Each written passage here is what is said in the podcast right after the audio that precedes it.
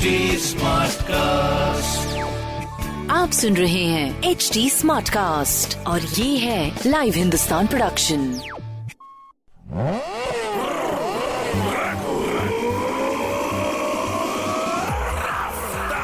हाय, मैं हूँ आपके साथ में रघु रफ्तार। आप सुन रहे हैं लखनऊ स्मार्ट न्यूज़। इस हफ़्ते में ही आपको आपके शहर की खबरें दे रहा हूँ। सो पहली खबर आपके लिए। घर बैठे रोज़ाना 225 लोग कर सकेंगे लर्निंग डीएल आवेदन। जी हाँ, घर बैठे लर्निंग डीएल बनवाने वाले लोगों के लिए अच्छी खबर यह है कि तीन महीने का ट्रायल पूरा होने के बाद आवेदन का कोटा तय कर दिया गया है और आरटीओ कार्यालय के लाइसेंस अधिकारी प्रशांत कुमार ने बताया कि अब आवेदक हर कार्य दिवस में 225 आवेदन कर सकते हैं। इसके लिए आवेदक सारथी पोर्टल से शिक्षार्थी आधार को लिंक करके आवेदन करने की सुविधा दी गई है। 6 जनवरी से घर बैठे डीएल बनवाने की सुविधा शुरू हुई थी और इस तीन महीने में 2600 के करीब आवेदन आए हैं।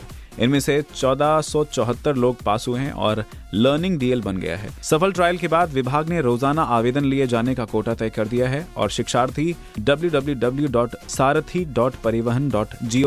पर जाकर आवेदन कर सकते हैं। दूसरी खबर आपके लिए वीआईपी नंबरों की बुकिंग अब 8 अप्रैल तक। दो व चार पहिए नए वाहनों पर वीआईपी नंबरों की बुकिंग 8 अप्रैल तक होगी। इस बार वाहनों के नए सीरीज़ में यूपी बत्तीस एमयू नंबर मिलेगा और इसके लिए नए वाहन मालिक परिवहन विभाग के वेबसाइट से नीलामी में हिस्सा लेने के लिए रजिस्ट्रेशन करा सकते हैं। तीसरी खबर, राजधानी में गर्मी के बढ़ते पारे को लेकर है। रास्तों पर चिलचिलाती धूप ने जैसे कर्फ्यू लगा दिया है। अधिसंख्य सड़कों पर दोपहर 12 बजे से शाम 5 बजे तक लोगों की आवाजाही कम हो गई है और बुधवार को पारा सामान्य से तीन दशमलव आठ डिग्री अधिक इकतालीस डिग्री सेल्सियस दर्ज किया गया। दोपहर में हवा में भी गर्माहट रही और मौसी स्थित मौसम केंद्र के अनुसार फ़िलहाल अगले कुछ दिनों तक इस तपिश से राहत मिलने के आसार नहीं है। अगले तीन से चार दिन अभी अधिकतम तापमान जो की बयालीस डिग्री और बाद में तिरालीस डिग्री तक भी पहुँच सकता है। बुधवार को न्यूनतम तापमान उन्नीस डिग्री रहा।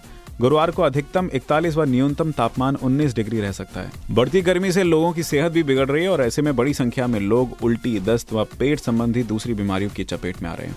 एक सप्ताह में बलरामपुर, लोहिया संस्थान व सिविल समेत अन्य सरकारी अस्पतालों की ओपीडी में उल्टी, दस्त के साथ सर्दी और बुखार के 20 फ़ीसदी मरीज़ बढ़ गए हैं। और वहीं बिजली की मांग 200 मेगावाट तक बढ़ी है। विभागीय अधिकारियों के मुताबिक पिछले 10 दिनों में 1000 मेगावाट से बढ़कर 1200 मेगावाट बिजली की मांग बढ़ गई है। वहीं पारा चढ़ते ही राजधानी में बिजली व्यवस्था ध्वस्त हो गई है। बुधवार को ट्रांसफार्मर फूकने और केबल फॉल्ट होने से त्रिवेणी नगर नजीराबाद, फैजुल्लागंज सहित कई इलाकों में छह से आठ घंटे बिजली सप्लाई ठप रही है और वहीं त्रिवेणी नगर के तुलसीपुरम में दोपहर बारह बजे ट्रांसफार्मर में आग लग गई थी। इससे इलाके में हड़कंप भी मचा था और स्थानीय लोगों ने फायर स्टेशन पर फ़ोन किया। इसके बावजूद एक घंटे तक कोई कर्मचारी नहीं आया था। लोगों की मदद से बाल्टी में पानी भरकर ट्रांसफार्मर की आग बुझाई गई थी। चौथी खबर आपके लिए। प्रदेश के बड़े शहरों की सूरत बदलने जा रही है। शहर अब ज़्यादा साफ़ सुथरे दिखेंगे। इसके लिए नगर निगम और नगर पालिका परिषद ने जोनल प्लान तैयार कर लिया है। शत प्रतिशत घरों में कूड़ा उठेगा, साथ ही सफ़ाई व्यवस्था की रियल टाइम निगरानी करते हुए व्यवस्था को चाक चौबंद किया जाएगा।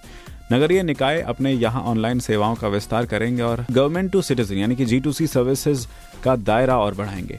नगर विकास विभाग के अधिकारियों ने बताया कि 100 दिनों में कार्य योजना में स्मार्ट सिटी के तहत एक सौ उनसठ परियोजनाओं का काम भी पूरा किया जाएगा। इसमें आगरा, अलीगढ़, बरेली, झांसी, कानपुर, लखनऊ, मुरादाबाद, प्रयागराज, वाराणसी, गोरखपुर, अयोध्या, मथुरा, मेरठ फिरोजाबाद व शाहजहांपुर में शहरी नागरिकों को स्मार्ट तरीके से सुरक्षित, व्यवस्थित जन सुविधाएँ मिलेंगी। जी हाँ सफ़ाई, जलपूर्ति, सीवरेज, पार्कों के सौंदर्यकरण और मार्ग प्रकाश, स्मार्ट सड़क, स्टेडियम, विरासत संरक्षण, स्मार्ट क्लासेस आदि से नागरिकों का जीवन स्तर और सुधरेगा। इसके अलावा लखनऊ, अलीगढ़, सहारनपुर, मुरादाबाद, बरेली, प्रयागराज, कानपुर, झांसी व वाराणसी में कुल निन्यानवे परियोजनाओं का कार्य भी शुरू किया जाएगा। अमृत कार्यक्रम के तहत सीवरेज की तेरह व पेयजल की पच्चीस परियोजनाएँ भी सौ दिनों के अंदर पूरी होकर जनता को समर्पित हो जाएँगी। और पांचवी खबर आपके लिए आरोग्य मेला 10 अप्रैल से शुरू होने जा रहा है राजधानी लखनऊ में। जी हाँ और राजधानी समेत प्रदेश के सभी प्राथमिक स्वास्थ्य केंद्रों पर एक बार फिर से मुख्यमंत्री आरोग्य मेला 100 अप्रैल से शुरू होगा।